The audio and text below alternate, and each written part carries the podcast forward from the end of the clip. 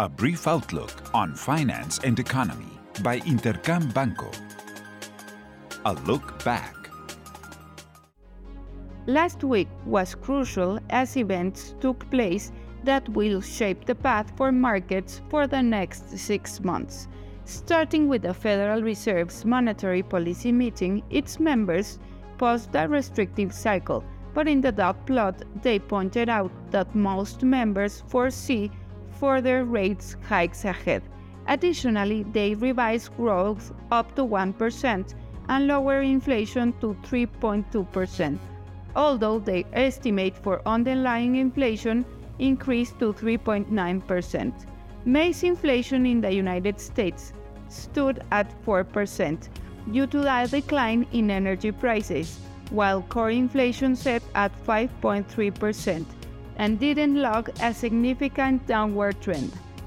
On the other side of the world, the European Central Bank raised the reference rate by twenty-five basis points, a widely expected move, and Christine Lagarde signaled further increases. In China, economic indicators upset expectations and pointed to a slowing economy.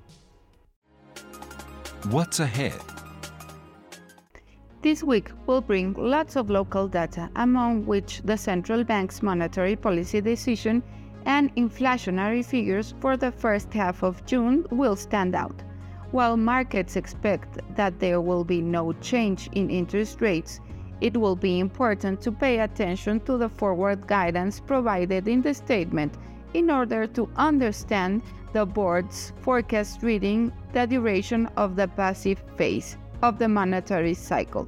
As for inflation, a zero point one four percent biweekly figure is expected, which would take an annual reading to five point three percent. Additionally, aggregate demand figures for the first quarter of this year will be published.